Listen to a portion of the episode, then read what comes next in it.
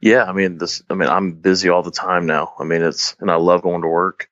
I wake up in the morning. I don't have an alarm. I wake up naturally around six forty-five or seven, and I do my thing, and I, I, I go to the office, and I can't wait. I mean, office slash studio. It's kind of our flood tide office. It has my studio in it, and yeah, I mean, next thing you know, it's five thirty, and it's just that you know, it's just crazy.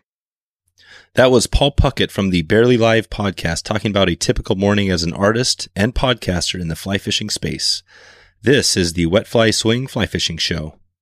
Welcome to the Wet Fly Swing Fly Fishing Show, where you discover tips, tricks, and tools from the leading names in fly fishing today. We'll help you on your fly fishing journey with classic stories covering steelhead fishing, fly tying, and much more. How's it going, everyone? Thanks for stopping by the Fly Fishing Show. If you are new to the podcast, firstly, welcome. The first 32 episodes are focused on steelhead, and we are early on right now with season two with a focus of trout fishing. Please subscribe and leave a comment if you have an idea for a season three. Just go to wetflyswing.com slash subscribe. In today's episode, I interview Paul Puckett, the artist behind Flood Tide Company, the Barely Live podcast, and numerous pieces of art in some of the biggest fly fishing magazines. We talk about how Paul put together some of the really great fly fishing art over the years and how he went from living with his parents to running two uh, fly fishing businesses and two podcasts, all while drinking plenty of beer. Paul talks about the journey he is on and how redfish fits into it in his passion, especially during flood tides. Don't miss this as uh, Paul talks about how he put together some of the first art pieces of his that included Johnny Cash and John Goodman both holding fish, not entirely legal at the time. Before I get into the episode today, I wanted to quickly thank our sponsors.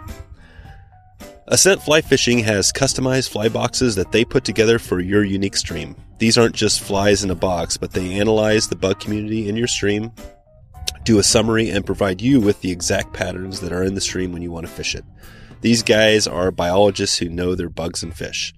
They have boxes for all different levels, so go to ascentflyfishing.com and grab your custom fly selection today.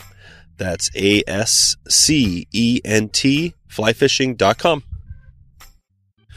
The original Tie-Rite holds flies and hooks securely so you can tie your tippet on with little effort, no matter what the size of the fly. The original Tie-Rite Senior holds hook sizes 2 up to 14, and the Tie-Rite Junior holds hook sizes 14 through 24. The Tie-Rite can help you tie clinch knots, modify, uh, modify clinch knots, and many other knots. So head over to Tie-Rite.com and grab your original Tie-Rite today. That's T Y R I T E dot com. So, without further ado, here's Paul Puckett from paulpuckettart.com. How's it going, Paul? Good, good. Thank you. Thanks for having me. I appreciate it. Yeah, yeah. Thanks for coming on. Uh, I wanted to, you know, you just, uh, we were just chatting there just briefly and you mentioned, uh, and we talked about the uh, Paul Puckett art there. Um, I was going to talk a lot about uh, the the podcast you do and some of the other. I guess you have uh, a business going on in the fly fishing space. Um, but uh, yeah, maybe before we dig into all that, maybe we can just talk about a little bit. You know, bring us back to how you got into fly fishing and how you know you guys started with the podcast, the barely uh, barely live sessions, right?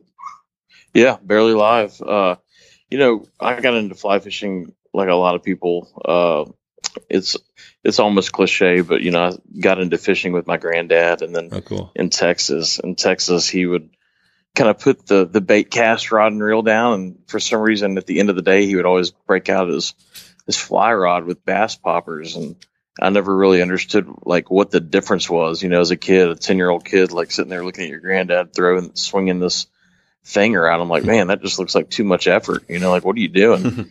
And, uh, you know, he told me one day he'd teach me, but he never got the chance to. And then, so I took his rods and in high school, basically, I think I was about 15, just started using his fly rod and started getting into tying flies and just was totally consumed at it, you know.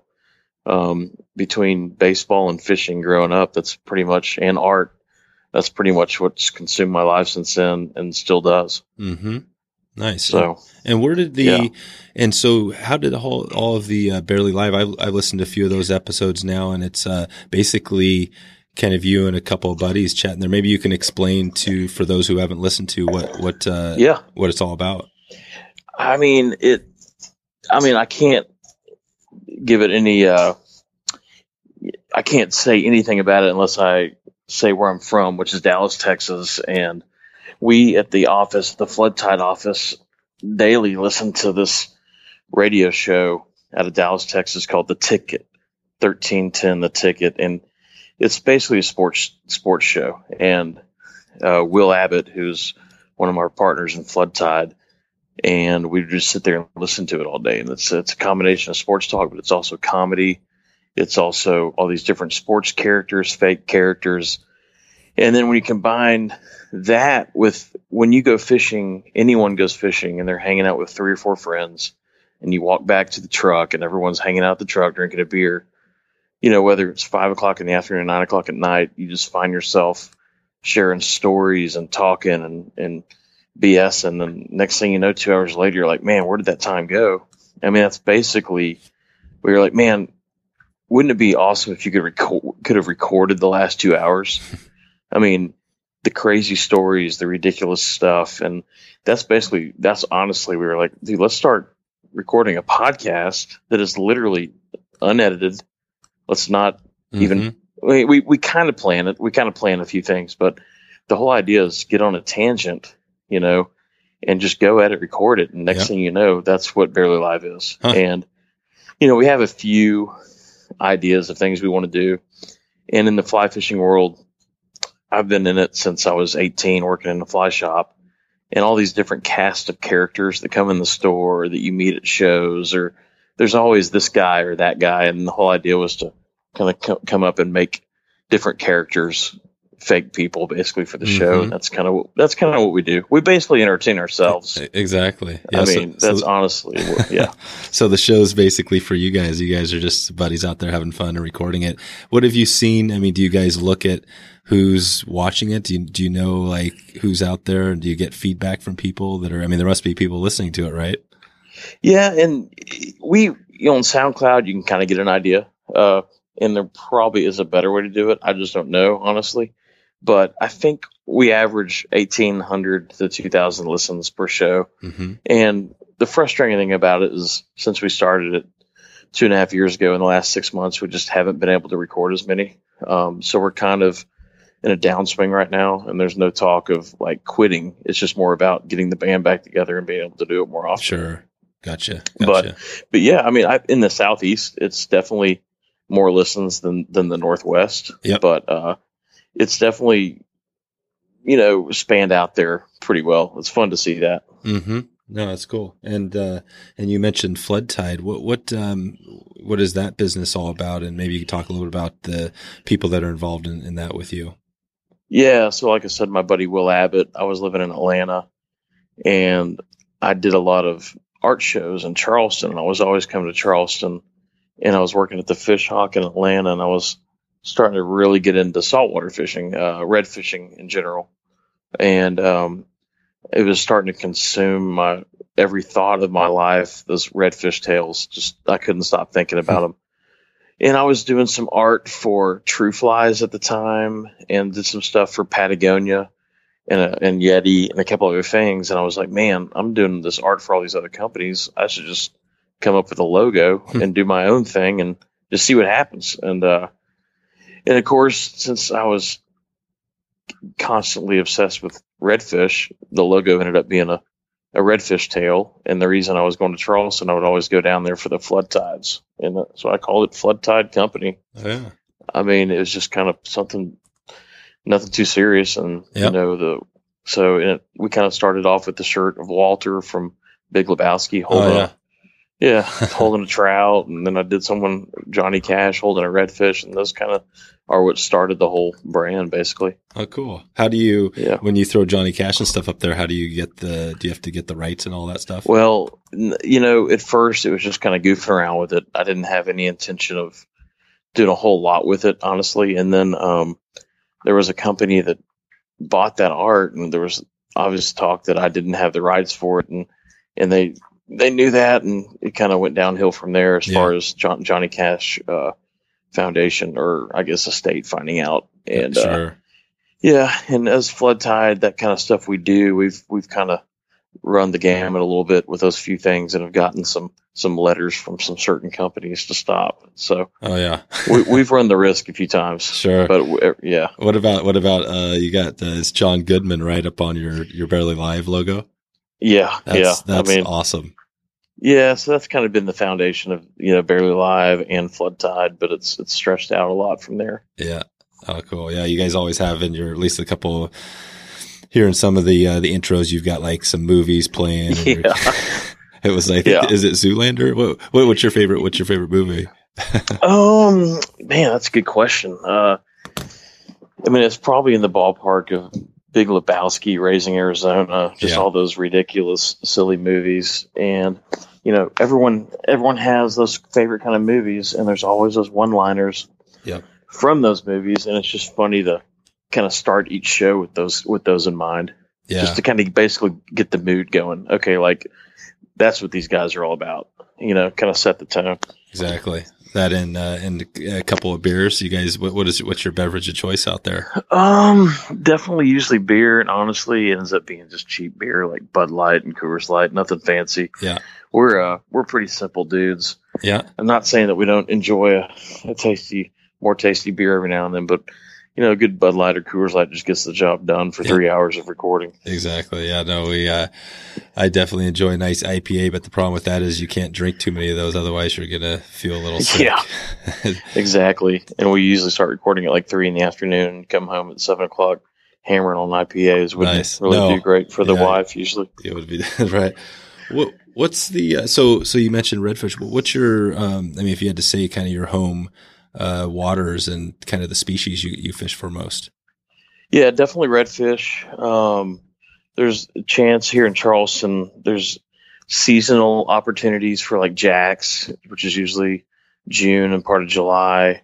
Um, you can get lucky and find some sheep's head every now and then. Now, whether they'll eat is a whole other story.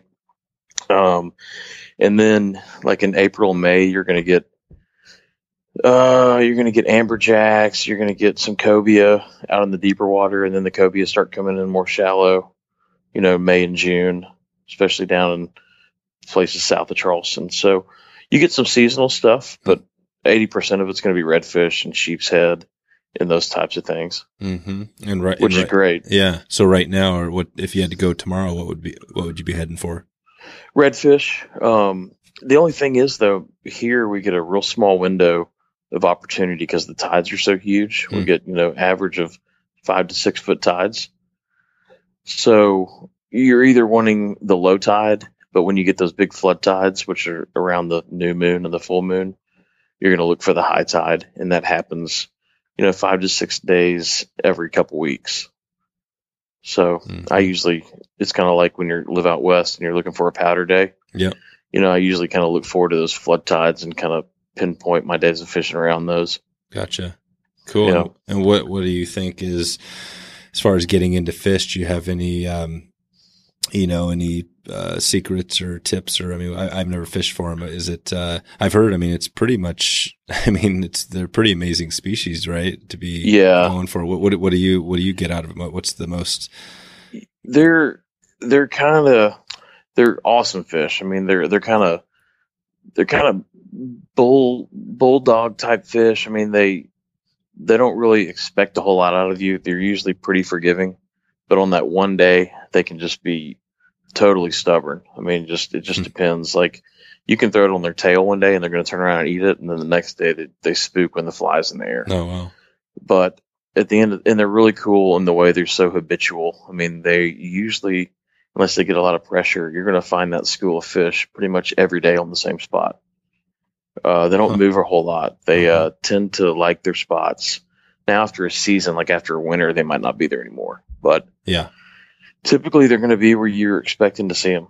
Hmm. That's what's really cool about them Mhm. and uh, they're just a great fish, man. They can be very hard. They can be like Charleston with as much pressure as it's gotten in the last few years. Can be like the Henry's Fork, like it can be the. Henry's Fork assault. But you know, there's a lot of places like that now with how much pressure everyone's gotten. Oh yeah. Yeah. You just have to So- know, kind of have some of the secret spots, or at least know how to get away from some of the crowds, right?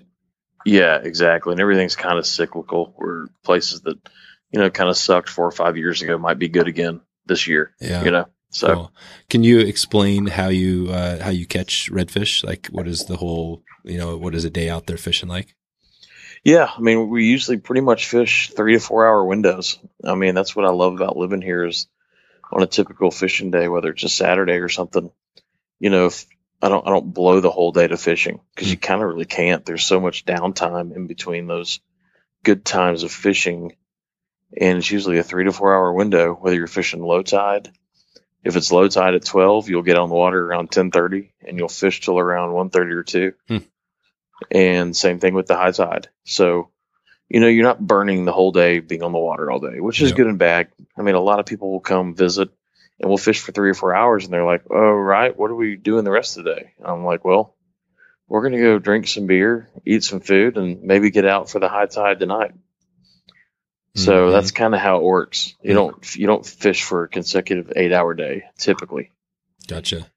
Now, if you're bait fishing, you know, like the bait fishing guides can, Oh yeah.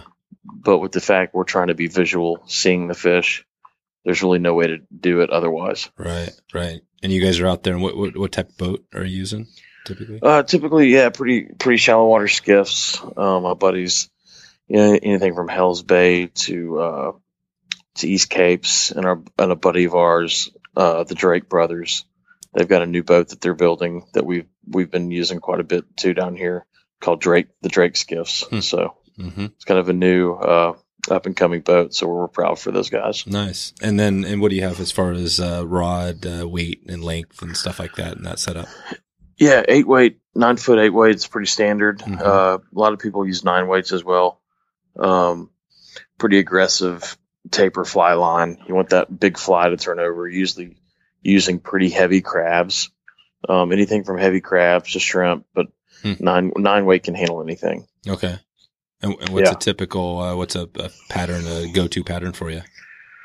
Um, you know, anything from like a merkin crab that's just heavy and just a darker kind of olive or purple. Uh, you know, Mad Mike's crab is a great one around here too. Um, any any kind of shrimp like puglisi shrimps, all that kind of stuff, and like a low tide where the water's a little clearer, Mhm. especially in the winter. Anything anything kind of light brown to cream in the winter, and then in the summer, pretty much heavy crab stuff. Hmm. And you're just so you're out there spotting them, and then you're just making long cast out to them and stripping it. And Yeah, I mean, sometimes you can get you can get within 15 feet. I've Oh, been wow. waiting and I've been waiting and had a, a redfish swim five feet away from me, Jeez. just sit there and tailing. So it just depends on the day, man. Hmm. Some days you spook them with the fly line. Some days you can put a boat right on them. Hmm. So it's it's pretty cool. It's a cool fishery. It's a great fish. You know, it's similar to how they do it in Louisiana. But in Louisiana, I don't think they're really tailing a lot. Usually they just have the fish just kind of sitting there hovering and uh, they can see them from a mile away because they're huge fish, you know? Hmm. nice. So So it's a little different here. yeah, so if somebody was coming down there and just kind of for the first time, um, you know, would it be pretty easy to find a guide and go out there and find some fish, or is it? Yeah, absolutely. Uh, they can send me an email. I can hook them up with, any, you know, quite a few different options for sure. Nice, nice. Yeah, there's a lot of guides here in Charleston. Oh, there are. It's a pretty pretty popular. Fly fishing is pretty popular there. Yeah, man. The last, you know, they probably said the last ten years, but the last five years, I've been here six and a half years, and I can just see how much Yeah. more it's gotten just with me, the amount of time I've lived here. Oh yeah. So, Yep. you know, it's just the way it goes. It's a great city with a great fishery. It's kind of Yeah. hard to beat, you know. Totally. Oh, and it seems like that's kind of one of the things with fly fishing. You know, all this as it grows slowly. You know, that's kind of one of the the part of it, right? You got to deal with more people, but Yeah, but uh, it's probably better having more fly fishermen out there than than other you know non fly fishermen, right? yeah, and you know, it's probably kind of the same with the bait stuff. You get a there's a great college here, College of Charleston. Oh yeah. You got a lot of young kids that come from Clemson and College of Charleston that that do what I did. I went to I, I I moved to Wyoming for four years after college, and they do the same thing where they want to move here and be a guide, Huh. and then they learn after three or four years that it's probably not quite what it was cracked up to be. Right. It's hard work. It's hard work. It's hard work. Yeah. So Yeah, I've I've talked to a number of guides here, you know, on the show, and that's the bottom line that you hear the most about is that, you know, and I've guided a little bit too as well. I mean, it is, it's probably the hardest job I think, you know, you could have, but some people are just Yeah. cut, some people are cut out for it and they're just, they, you know, they're perfect for it. Yeah, absolutely. And I learned real quick that I was not. Yep. Me too. Me too. exactly. What was the, what do you think was the thing you, you disliked most about it? Well, you know, I can't say I probably quite did what you did. I, you know, I moved to Wyoming um, to work at West Bank Anglers, and in Dallas there was a West Bank Anglers all, that I worked at all through college. So I just became to, I came to know the owners, and so it was just a natural fit for me to move out to Wyoming when I finished school. And I was going to work in the shop for a year to kind of learn the rivers and learn the territory and learn how to row a boat, just all those fundamentals that anyone else would would learn their first year out there.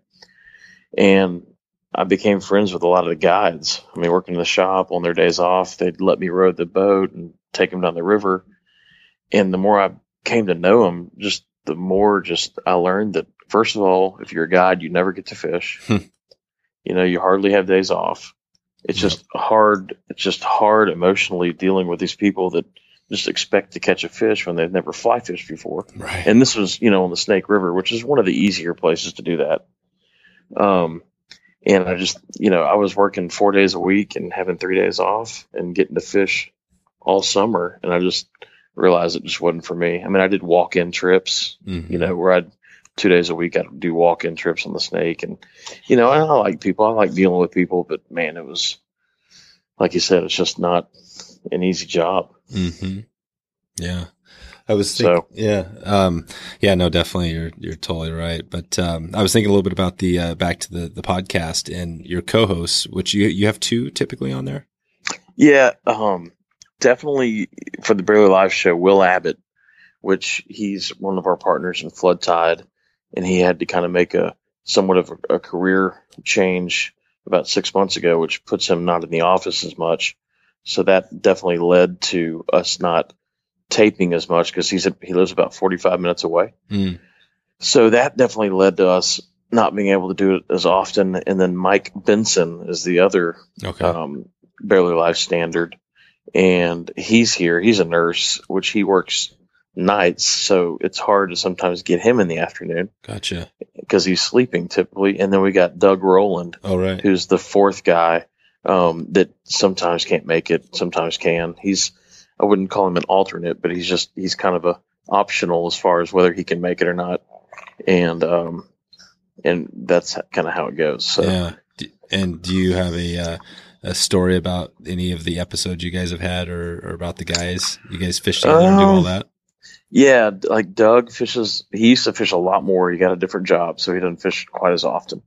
Um, and Mike, Mike worked at the Charleston Angler for ten years here in Charleston, Oh, wow. so he knows everyone. Yeah, and Yeah. he he fishes a lot. And and Will's got a second kid here recently, so he he didn't get quite as a chance to fish as much.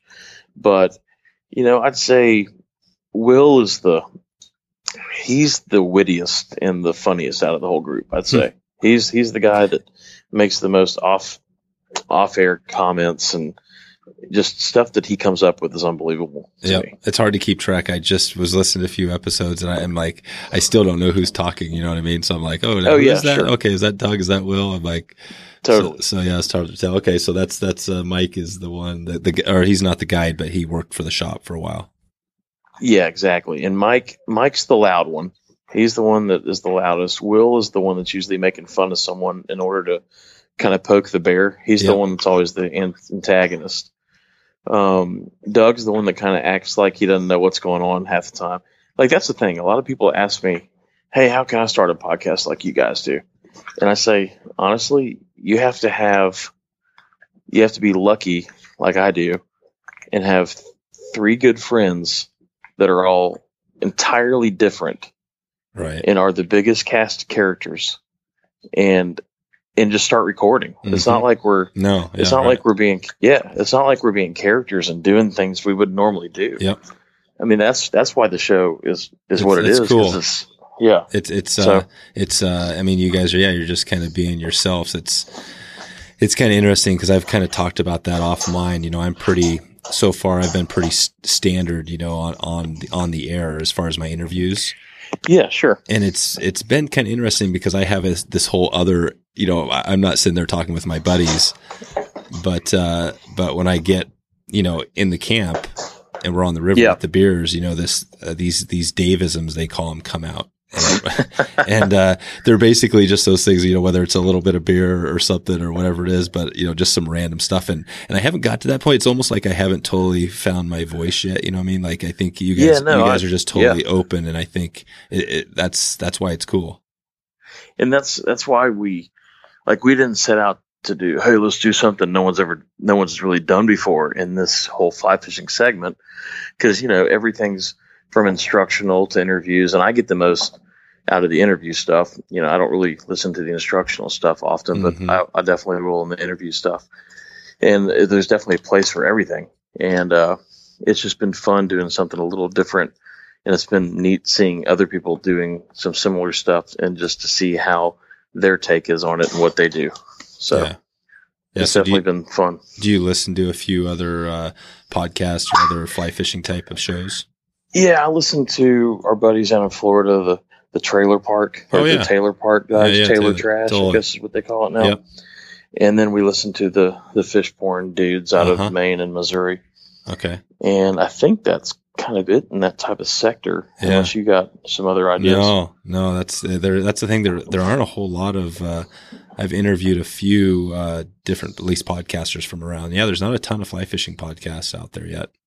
Yeah, yeah. But, and uh, yeah. You've got like, yeah, th- th- there's, you know, some instructional stuff and like, I guess like itinerant angler, the Orvis one. Yeah. I really liked the um, the fly fishing film tour one, the whiskey and water or Oh, whiskey yeah. thing. All right. But they haven't done a lot of them. And then the Drake one's great. And the I like Drake, the Drake yeah. one. Yep. So those are the ones that stick out to me.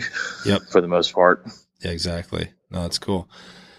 It's always, uh, yeah, it's always interesting to hear, uh, you know, different things because there is a lot of, um, uh, let's see, I think I was talking to, um, yeah, Steve, you know, Steve Dudo, right?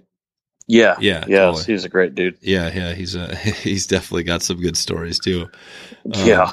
But uh, yeah, so now where's so, so the art? I was just looking at your your site. So you have um, is that now you've got a bunch of different. Uh, it looks like a bunch of your work on the front page. Is this like mostly kind of outdoors related, or do you do other stuff? Yeah. It's, it's 90% fishing. I got some hunting stuff, like some hunting dog stuff. Oh, okay. but I mean, my background of painting is basically since the day I started painting fish a whole lot, which was in high school, was painting fish. I mean, that's that's what I love to do. Like I'm Hmm. working right now on a on a 36 by 48 real life size painting of a guy holding a GT giant Wow. trevally Yep. that he caught in I think the Seychelles, I assume. Wow. But yeah, so I mean that thing is huge, and I've been working on it forever, and I'm Huh. getting close to it being done. And I just haven't been able to paint a whole lot in the last six months due to being busier with flood tide. So Oh, yeah, that's cool. so yeah, I mean I can't complain. That's a, a problem I created, Yep. but you know I really want to be in the city of painting more, Yeah. but So how it long? just can't happen. and I'm not a uh, an art, but I do have some art in the family. But um, like, so how long does it typically take you to do some of these pieces? And You know, this one I've only really been able to chip away at it at night lately when kind of the flood tide day is over with. Uh-huh. Um, I, I mean, I would have to say at least. I mean, right now I'm probably at at least fifteen to twenty nights, anywhere from three to three to five hours. I, I, I Sure. but honestly, I have no idea when people ask me that. Yep. Um, I just never You have a good go, answer. Right. Right. I mean, So- I really don't. and what type of paintings are you doing here? What, what's the? This one's oil. Okay. um, 36 by 48 oil piece of of this fish and it's very it's realistic with also kind of having a painterly look to it i don't really do ultra realistic stuff Yeah. but it, it definitely looks realistic but hopefully there's a sense of there's a sense of kind of a painterly feel to it as well Nice. That's awesome. that's at least my goal with Hmm. every painting Gotcha. So you're so a lot of these you'll you're looking at you'll have a picture and you'll you're using that as part of your basically Yep. the inspiration or, or basically painting that picture. Yeah, and the funny thing about it when when I've done paintings for people in the past with their with their faces in the photo, I've asked them, "Are you sure you do you want your face in the in the painting?" and they'll and they'll usually say yes, and I'll be like, "Ah, it's gonna look weird. I would, yeah, I just I would I would advise not to." And they'd be like, why? I'd be like, well, everyone that I tell not to that ends up getting it always tells me two or three years later that they wish they wouldn't have. Yeah, And, uh, and so I told this guy that same thing and he said, well, I don't want my face in it, but I want Walter from Big Lebowski's face in it. There you go. So here we got this big GT painting and Walter from Big Lebowski is, is holding the fish. Nice. Oh, is that the so one it'll you're be, it'll be funny. Yeah. Yeah. It'll be funny. That's sweet. So Cool. that's the plan. Yeah. Let's take a quick break for our sponsors. The original Tie-Rite is a long-standing accessory loved by fly fishermen for decades. The product has been around for more than 50 years. It's an accessory you won't live without after you try it. No more drop flies or hooked fingers. It's a great tool to help you tie your fly by essentially giving you another hand. It's simple to operate. Just push in the plunger and insert the bend of your fly or hook into the retractable hook of the Tie-Rite. Then use the Tie-Rite to steady your hook and spin it like you're spinning spaghetti on a fork. Easily finish off your knot and you're ready to fish. All parts are manufactured and assembled in the USA, guaranteed for life against uh, manufacturing defects and free uh, with a free replacement.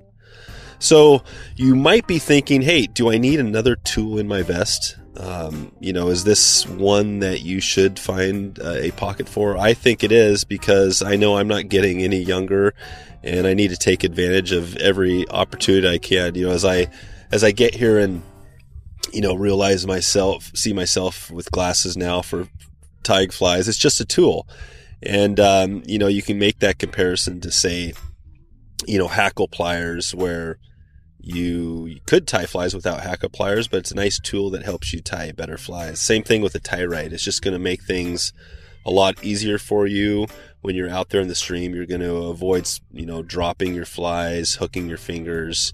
Um, so I want you to definitely check it out.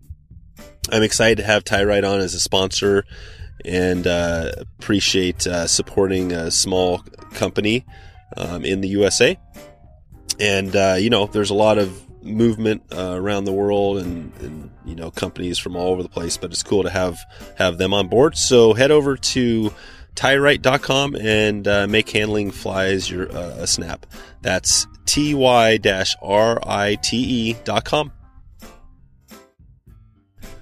Do you struggle at times to know which fly to put on the end of your tippet? I know there are plenty of times when I'm sitting there in the stream and spend a lot of time going through my boxes, not quite sure what to use. Um, what if you had an entomologist next to you or a biologist telling you exactly what was in your stream and the best fly to put on? It would be like having a guide next to you, right? Well, that's exactly what uh, Ascent Fly Fishing does for you. Maybe you're heading to a new stream and you need to cut the guesswork out of it. The guys at Ascent Fly Fishing have you covered with their biologically sampled custom fly box patterns for your next trip. At ascentflyfishing.com, you can not only take a look at these custom packages, but scan their site for a bunch of other resources to help you get better prepared for your next trip. Want to know how to organize your fly box? Do you want to take an entomology class or need a new fly fishing setup? They have you covered on all accounts. This is a great resource whether you are a newbie or been on the water for years. With all the noise out there, it's really tough sometimes to know exactly where to find the right tools for the job. And I know that, um, you know, flies and having the right pattern, what's more important than that? Uh, entomology is definitely a big, uh, you know, topic that you can spend a lot of time on for many years and still not have it covered. So this is a way to cut to the chase, learn a lot in a short amount of time, and catch some fish along the way. As we noted, um, you know, with the Tie-Rite example, having the right tool can save you a lot of wasted time on the water. And this is another tool that I think uh, you are going to love. So head over to ascentflyfishing.com and grab your custom fly selection today. That's A S C E N T flyfishing.com. Nice. So you got so yeah, you got the the, the art piece going, the fly fishing. I mean, it, when you think back, uh, you know, kind of your life, is there a, a story that sticks out that helped to get you, you know, where you are with the? It sounds like so. Basically, between the art and flood tide, that's how you make your living currently. Yeah, yeah not so much as much. Uh, I don't know that I'm starting to ramble. Uh, the flood tide thing right now still is a little bit, but definitely mainly my artwork. Uh huh. I'm Nice. still putting the money back into the business that I would make with flood tide. Yep. Um, just because it's growing and and we've got a few employees now. And it's it's growing well, but my main my main life and income is definitely for my artwork and Mhm. illustrations that I do for magazines and Hmm. and uh, any other projects I can kind of sweep up along the way. That's cool. And what what uh, what magazines? Uh, I've done I've done uh, some illustration for Duda for Flyfish Journal. Mm. Um, Mhm. I do some stuff for the industry uh, angling trade magazine. Um, that I just did did one for AFTA, and uh, done some stuff for the Drake. Hmm. And I'd love to do more. I love I love that style. It's a real loose Yeah. kind of ink ink ink line drawing, and then you do a little watercolor in there, and it's hmm it's a fun loose feel to it. That's cool. That's cool. And is Yeah. And is there a like thinking back on your life, like kind of a story that helped you to get to this place where you're doing this this type of artwork and where you're out here with it? Yeah, I mean, I think a lot of it has to do with the fact that there were a lot of years that my parents helped support me, even when I was goofing around in Wyoming and in Atlanta, where every now and then, if I needed a little help, they were open to that. Just because being a, a starting artist, man, it's it's hard to connect the dots sometimes. And I was Mhm. working in working in fly shops the whole way too, and that was a huge help for me. Like I've got a lot of young artists that ask me for advice, and I'm like, well do you want to be like a fly fishing industry artist? They're like, yes. I'm like, well, work in fly shops. That's Yep. the best thing you can do. I mean, you're not going to support yourself being an artist. It takes 20 years to do that, and I'm I'm about right there. No kidding. And yeah, it's just you know, I worked in retail ever since I was, and when I say retail, like fly shop retail, since I was 18 or 19 until about three years ago. And finally, one day I couldn't do it anymore. I had to concentrate on flood tide in my painting, and Yeah. and I'm so glad I finally. And my wife's the one that finally just said, "You got to just one day you just got to stop. You can't keep relying on it." So Hmm.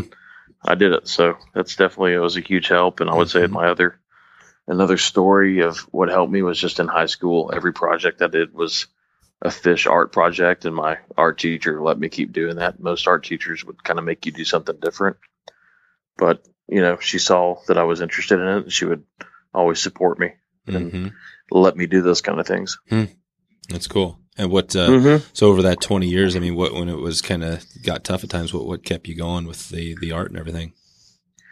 Ah, man, just just knowing that you'd always like right when you get in that bind where you're trying to pay the next bill, you would somehow sell a painting on your my website, or I'd Oh, sell yeah. a couple prints. Something would always just kind of click, where you'd get kind of lucky. You'd finally just something would happen, and it still does. I mean, you know, I'll start to kind of doubt and kind of worry about things, and all of a sudden I'll get a commission for a painting or two, and it just everything seems to kind of line up. It's almost there's definitely a higher being wa- looking out for these artists these days.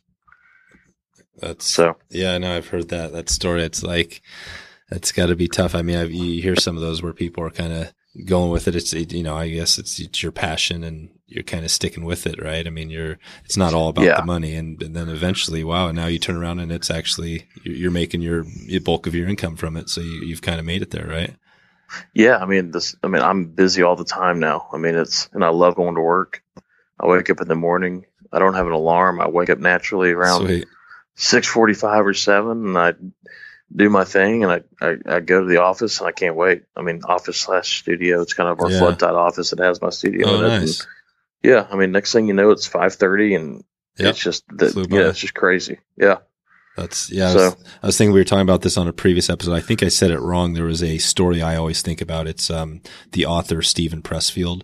He um, he wrote um, the Legend of Bagger Vance, which is kind of, Okay. yeah, which is like a golf or whatever. But it, you know, it was like a big book that made it you know hit. It was a big hit. But um, you know, it took him like I think about the same like twenty or twenty five years to get to that.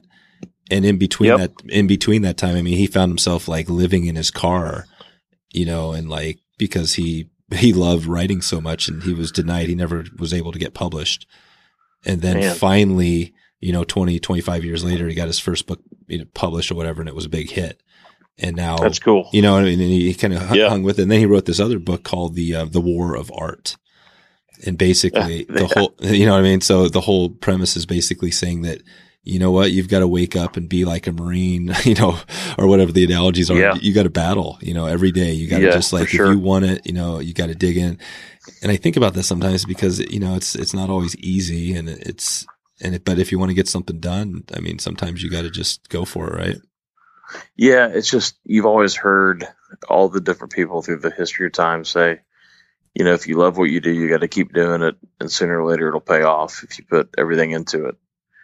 And you know, every year has gotten better. So, and I, I definitely not complaining at all. I mean, I'm happy with everything I've gotten and gotten to, and I live in Charleston, South Carolina. I can go red fishing anytime I want. Hmm. I can paint a painting, and and you know, it's one of those things too that every time I've sold a painting whoever's bought it is basically invested in my future. I mean, every painting you sell is that person's not just getting a painting, but they're investing in that artist's career Right. because they that gives them the availability to have a little time to paint another painting. So, you know, as long as you just keep getting rid of them, it uh, definitely helps keep you going for sure. Yeah, that's cool. So uh, yeah, bringing it bringing it back to the podcast again. I, I just keep thinking about some of the things that are popping in my head, uh, and some of the music. You know, you guys have you always have a little little track like a light sound of some. Yeah i don't know if it's always like southern rock, but it's some some stuff Yeah. different stuff. What's um? Well, you know, I've never spent you know uh, really any time down there. What, what's the, you know the southern culture? What do you think it is down there that's that's so unique and is so special about that whole you know that area? yeah. I don't. It's it's funny because I just went to Pennsylvania this weekend, where my wife's from, Mm-hmm. and you know their family gets together and hangs out and parties and does the same kind of stuff down here i, I don't know that it's that different Yeah. i just think i just think that uh i think the southern culture just kind of has that ring to it and people kind of open their ears a little bit whenever but i, I don't think it's that different honestly but uh you know i think maybe just the whole idea of southern food and fried food and i think it all comes around and, s- and kind of centrally focuses on when people get together, they're usually eating and drinking. And I think Southerners do that a lot. Mm-hmm. And yeah, I think it just, it's that whole culture of family and, and getting together and having a good time and raising a glass and breaking some bread and, Yep. you know, dipping it in barbecue sauce together and getting messy with it. Nice. Yeah, I noticed Yeah. uh, definitely a lot of the photos as I was kind of looking through some of your stuff. There's a, lot of people are holding beers in a lot of the pictures, and that's that's. I mean, I'm the same. I mean, I, I think we'd probably be the same exact thing here. It's uh, Yeah. beer is one of those kind of staples that you you kind of can't go on a trip without it, right? Yeah, and we kind of carry that on into the flood tide stuff. You know, our slogan is "Good Clean Living," and there's nothing like getting on a boat with some buddies and in the downtime is about just as much fun as the good fishing because in the downtime you're cracking beers and telling stories, and that's kind of the whole spirit of the of the actual podcast. I mean, and it and it kind of carries on to what Mike and I are doing now. Whenever we can't get everyone together, Mike and I are trying to do a a different podcast called Right Brain Retrieve, where we're we're kind of focusing on creative side of fly fishing. Mike's a writer, so Uh-huh. it kind of works great. I'm an artist; he's a writer, and then we Nice. call yeah, we're we're we're calling anyone else that's a writer, or photographer, or, or artist, or musician that's maybe maybe in the fly fishing world, and that's kind of what we're doing now, just because we can't get the whole band back together every now and then. So we're every now and then we're doing one of those podcasts, which is actually kind of fun because it's a little bit more serious. Mm-hmm. Oh, cool. Yeah, I'll so check that out. Yeah, I, I had um, Jason Rolfe on uh, for, on episode 33. He's uh, with the Fly Tapes podcast, and he also has Oh, okay. the Writers on the Fly. Yep. which um you know I always kind of sometimes joke that you know the writing thing I'm kind of a not a great writer so it's always I love hearing uh you know and talking to people that are so into it and that's that's his passion. Well, then we'll have to have you on the on the Right Brain Retrieve podcast. Tom. Oh, is that what you're looking for people that aren't aren't good at writing? Is that part of the deal? No, no. Just hey, if you call yourself any sort of writer and you fly fish, that's what we're looking for. I mean, oh, there you go. yeah, we've got a good friend of ours. Uh, I'm sure you've heard of him, River Horse Yep. Nakadate, Yeah. and uh, I've become friends with him in the last couple of years, and he kind of sits in on that podcast Oh, with us every now and then. Yeah. Yeah. so it's cool to have him on. Yeah, definitely. Yeah, I've been I've been wanting to give him a call too. Oh, he would he would be a great guest. He's uh, very entertaining. Yeah, he's got some good story. And is he from down in your area or He's originally from Houston. Yeah. oh from Houston? Yeah, okay, Cool. Yeah, and I'm from Dallas originally, so definitely that's kind of in my area, considering where I'm originally from for sure. Yeah. Nice. So, but yeah, What um, as far as um, just thinking of kind of generally like uh, re, you know fly fishing books and magazines and things resources out there. Do you have anything that you other than podcasts and things that you read or listen to or yeah, I'd say definitely the Drake and Fly Fish Journal. Yeah. Um, n- uh, not knocking anything, but like Fly Rod and Reel and Fly Fisherman, just you know, they're they're definitely kind of more of an educational Yeah. um, pieces, I'd say, and they're great for that. And uh, I just don't really get much out of them. And Mhm. uh, you know, and I like Gray's Sporting Journal as well. mm-hmm. Uh, I'm not a huge reader. I mean, I flip through, and when it's something grabs my attention, I'll usually read that. But you know, I know guys that'll read those magazines from cover to cover, no matter what the story is. Um, Hmm. I'm just not quite built like that. I usually lose my patience and Mm-hmm.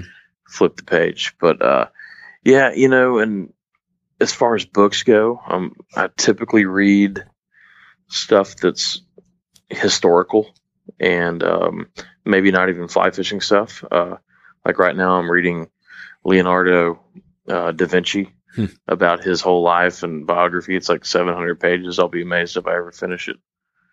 Yeah. But I'm excited about that. I'm totally into that kind of stuff. Yeah. So you, so you do a lot of the uh do you do much of like the audio audiobook sort of stuff or No, I don't. Um, and I would for anything else, but I kind of wanted to actually put my hands on this book and actually kind of be able to get into it because there's a lot of illustrations and pictures in it too that kind of help me get from page to page mm-hmm. just because it kind of entertains me and breaks up the monotony of reading. Hmm.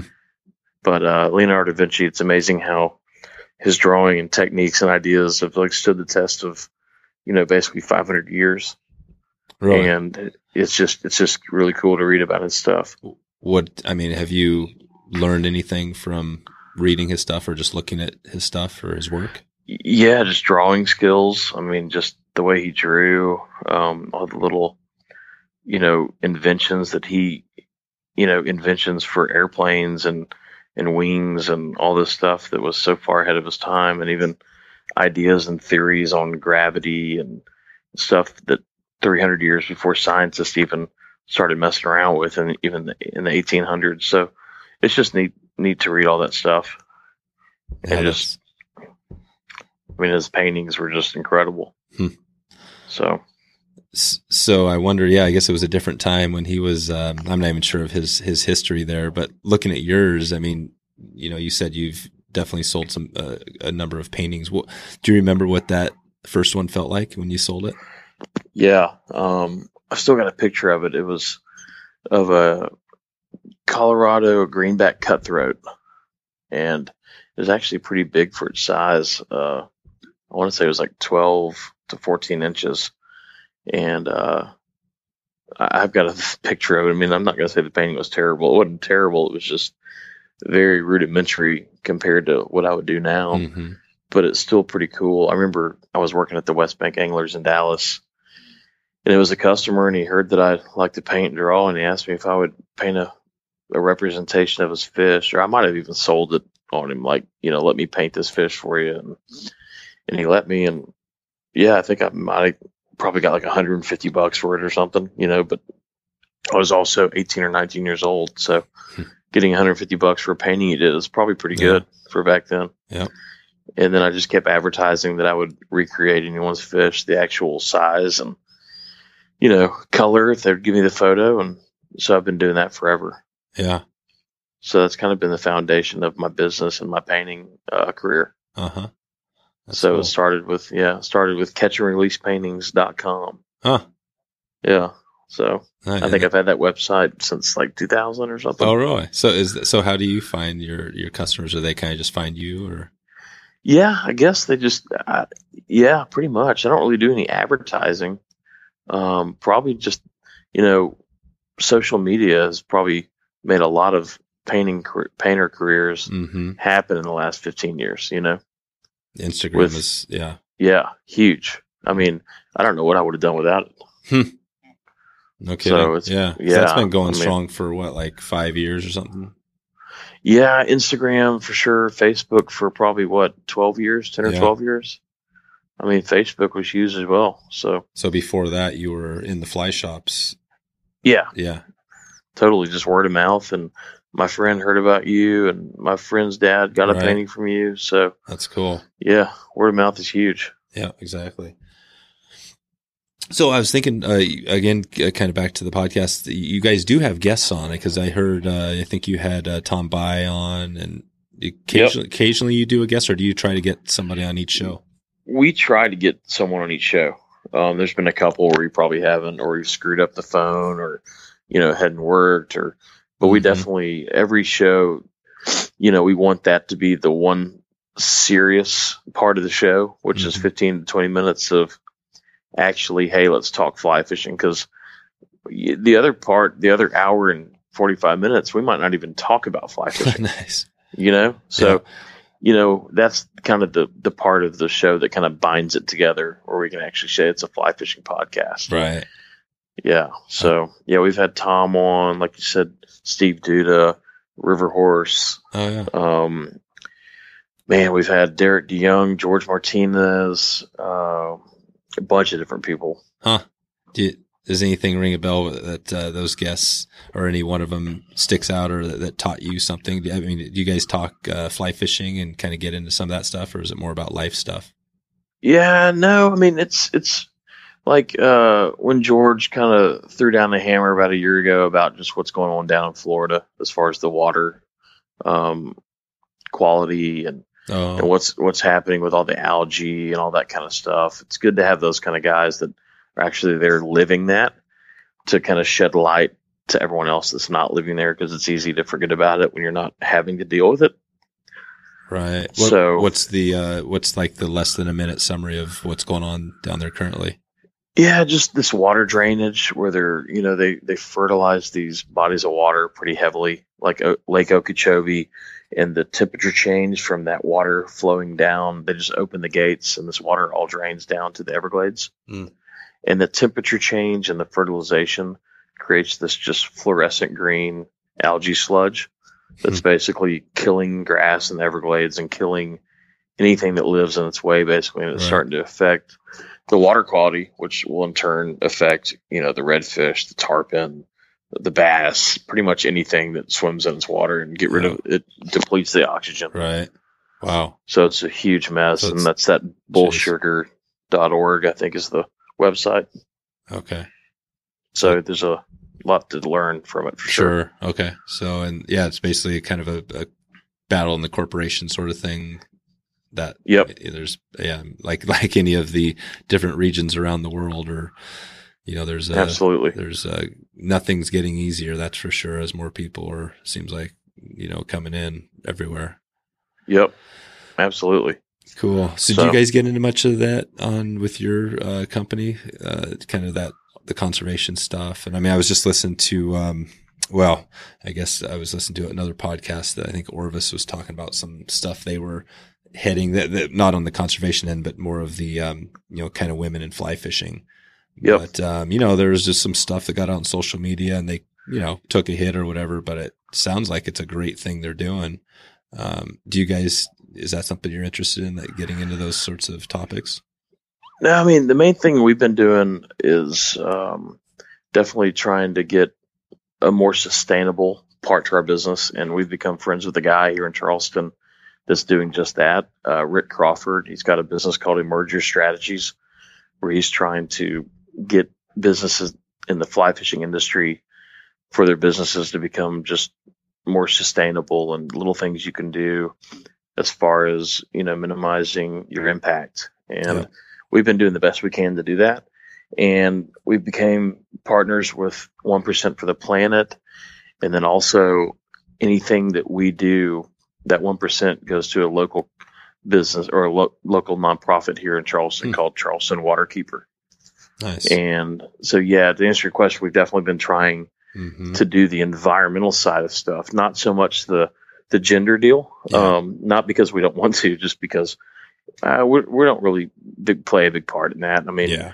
we don't really have a women's line yet, and No. it's just you know, so it's something we want to do. It's just a matter of you know, getting to the point where we can do it. Yeah, totally. No, and that's that was the conversation they had. Is that I mean, Orvis Orvis is getting into it, but I mean, it took them like literally like you know twenty years or something. You know, they've been talking Yeah. about it. So, and they're probably one of the bigger companies out there. Yeah, and you know the whole, you know, I- you know, I I definitely dig what they're doing. I just, I, I guess I I don't really know how to even vocalize the way I feel about it because I think women in fly fishing is awesome. I just, Yeah.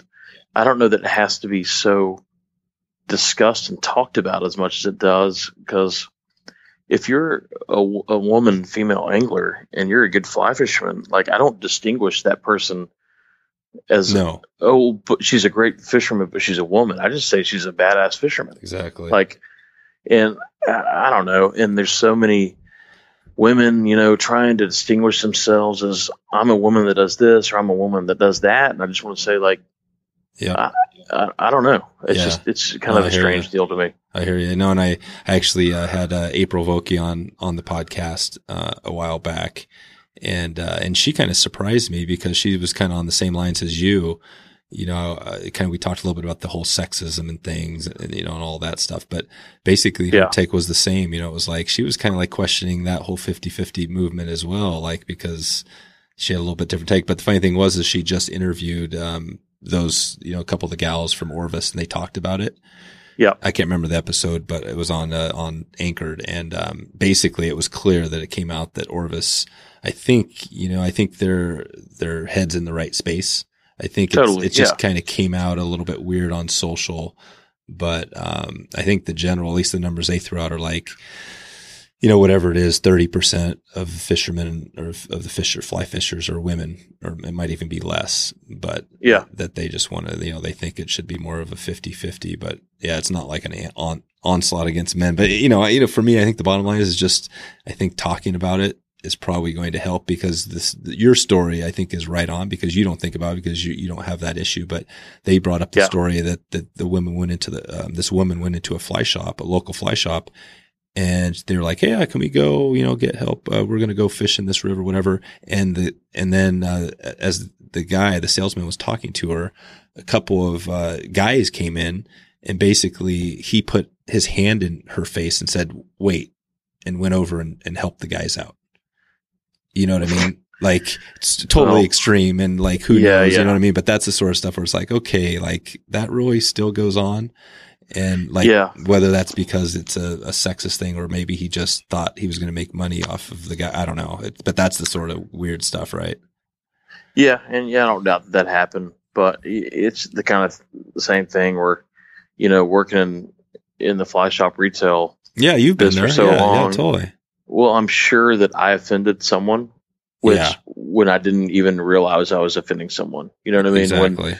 when you get distracted by something and someone comes in, you're helping someone, and you didn't realize they really needed that much. I, I don't know. I'm sure. It's, I'm sure I've done it where someone could have told that same story and I would have never realized. it. yeah, that's a great point. you know, but who knows? I mean, but hey, I I'm down with any lady that wants to fish. I think it's great. I mean, Yeah. no matter how any of these businesses advertise that, they can do whatever they want to.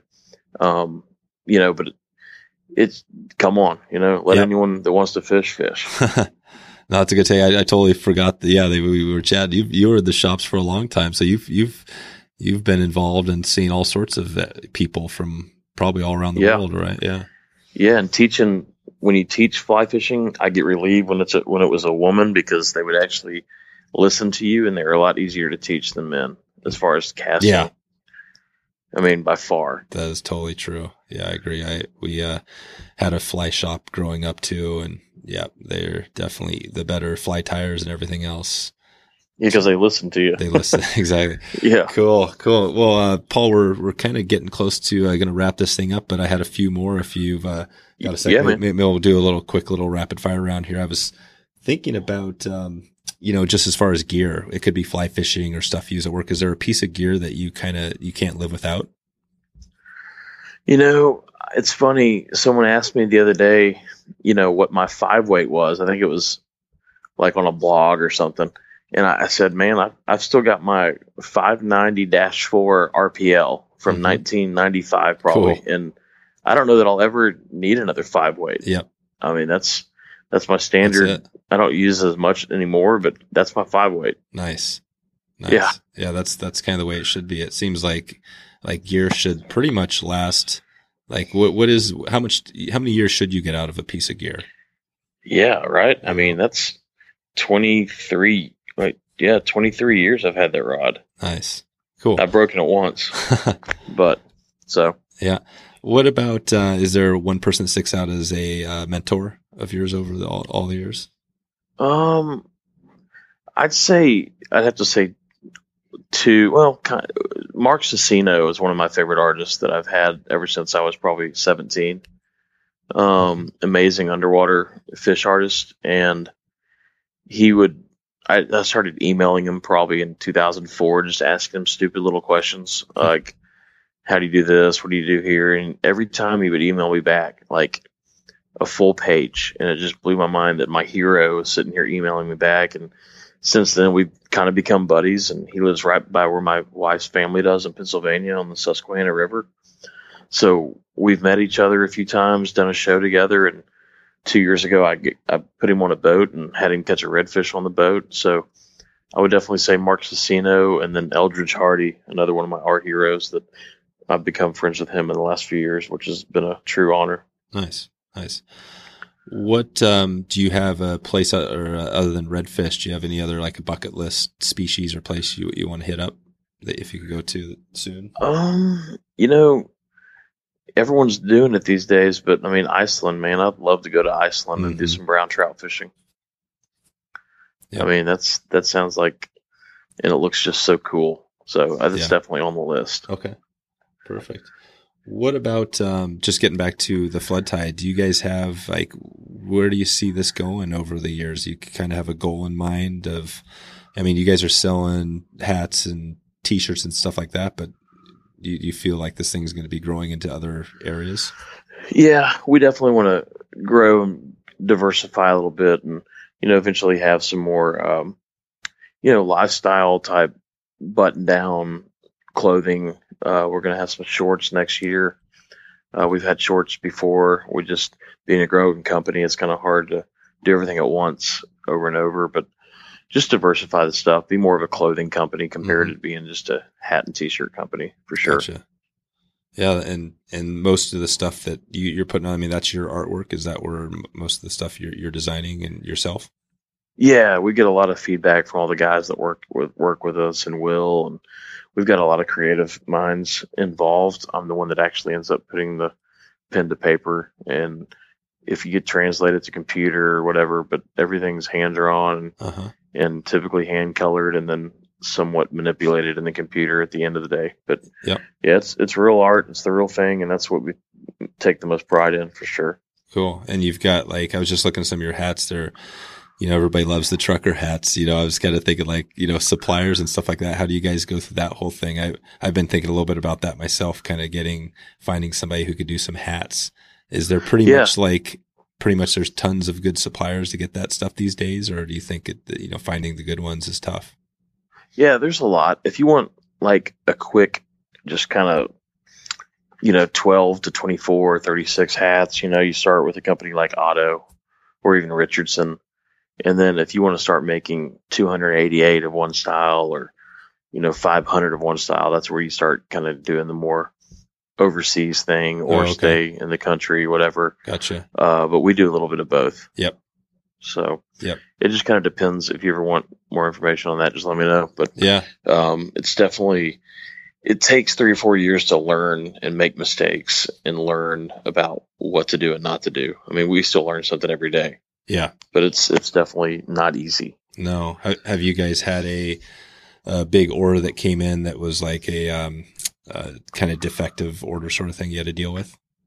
Yeah, this this past year we had some shirts that had the totally wrong piece of artwork on them, Mm-hmm. and that piece of artwork was even wrong. So they, you know, they basically made everything no cost. So we gave those shirts to charity and just Nice. give them away for auctions and stuff like that. So Yep. it nothing, no major catastrophes have happened Mm-hmm. yet, Nice. but it's one of those It- things. I got a buddy yeah. that that works for for Nike, and he made a mistake on one little color on some some football jerseys, and they had to basically just wash the whole thing. Oh. He said he he's somewhat amazed he still has his job, but No kidding. Yeah. yeah, Yeah, I've, I've heard I've heard some of those stories for it. Yeah, it's definitely that's So- part of the game. Yeah, if it hasn't happened, it's probably going to happen eventually. I think yeah, the important thing is is how do you deal with it when it happens, and you know, Yeah, obviously exactly. treat your customers good, and you'll you'll be good.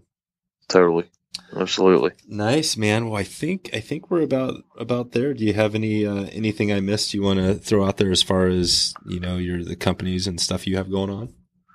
No, man, check out floodtide.com. Um, and yeah, just if you want to check out the latest podcast we're doing, that rightbrainretrieve.com. Um, but we're definitely still barely live is still alive. We're just kind of barely is it barely alive? Yeah. barely live. Yeah. That doesn't have a website or anything. It's just Yeah. on, um, just look under podcasts on like iTunes and SoundCloud. but it's not. But it's not. You're not. You guys aren't going to stop doing it anytime soon. No, that's Yeah. there's no plan to stop. It's just a matter of just getting everyone. It's like it's like being married to three three dudes. I mean, it's just amazing how hard it is to get everyone on the same page. Right. Yeah, totally. But yeah, Yeah. Okay. I'll, uh, yeah, at uh, wetflyswing.com slash 42, I'll have uh, show notes with the links you talked about here. okay, So cool. get you. And uh, yeah, so what in the next six months, anything else you have going we can expect from, from the stuff you have going on? Um, let's see. Hopefully, I got I've got an art show in South Georgia in November. Um, and I'm playing at a BTT event, playing music at a BTT event in Bozeman at the end of August. So if you're in Bozeman Oh, nice. on August 23rd, I think it is, uh, with Yellow Dog Travel and Bonefish Tarpon Trust in Bozeman. So Cool. come on by if you happen to be in Bozeman. Yeah, that sounds like fun. Yeah. Nice. So, uh, so yeah, if people want to find you, they, they can just go to is the paulpuckettart.com the best place? That's it. Yeah. Okay. Perfect. Well, uh, yeah, just wanted to want to thank you for coming on and chatting a little bit here. It definitely shed some light on you know redfish and just kind of getting a perspective from you know hearing the the story behind uh, you know kind of the podcast. It's it's good to hear you know what you guys have going. So hope to uh, hear more from you guys, and I'll, I'll definitely look up your new your uh, new podcast for sure. Awesome, Dave. Well, I appreciate the time, bud. Thanks right. for having me on. Thanks a lot. We'll talk to you soon. Thank you. See ya. Bye. So there you go. If you want to find all the show notes with all the links we covered, just go to wetflyswing.com slash Paul. And uh, please head over to iTunes and click the subscribe button if you get a chance. This is the fastest way I know of uh, that you can help the show reach new people. Thanks again for stopping by to check out the show today. I'm looking forward to catching up with you soon and hope to see you online or on the river. Thanks for listening to the Wet Fly Swing Fly Fishing Show. For notes and links from this episode, visit wetflyswing.com. And if you found this episode helpful, please subscribe and leave a review on iTunes.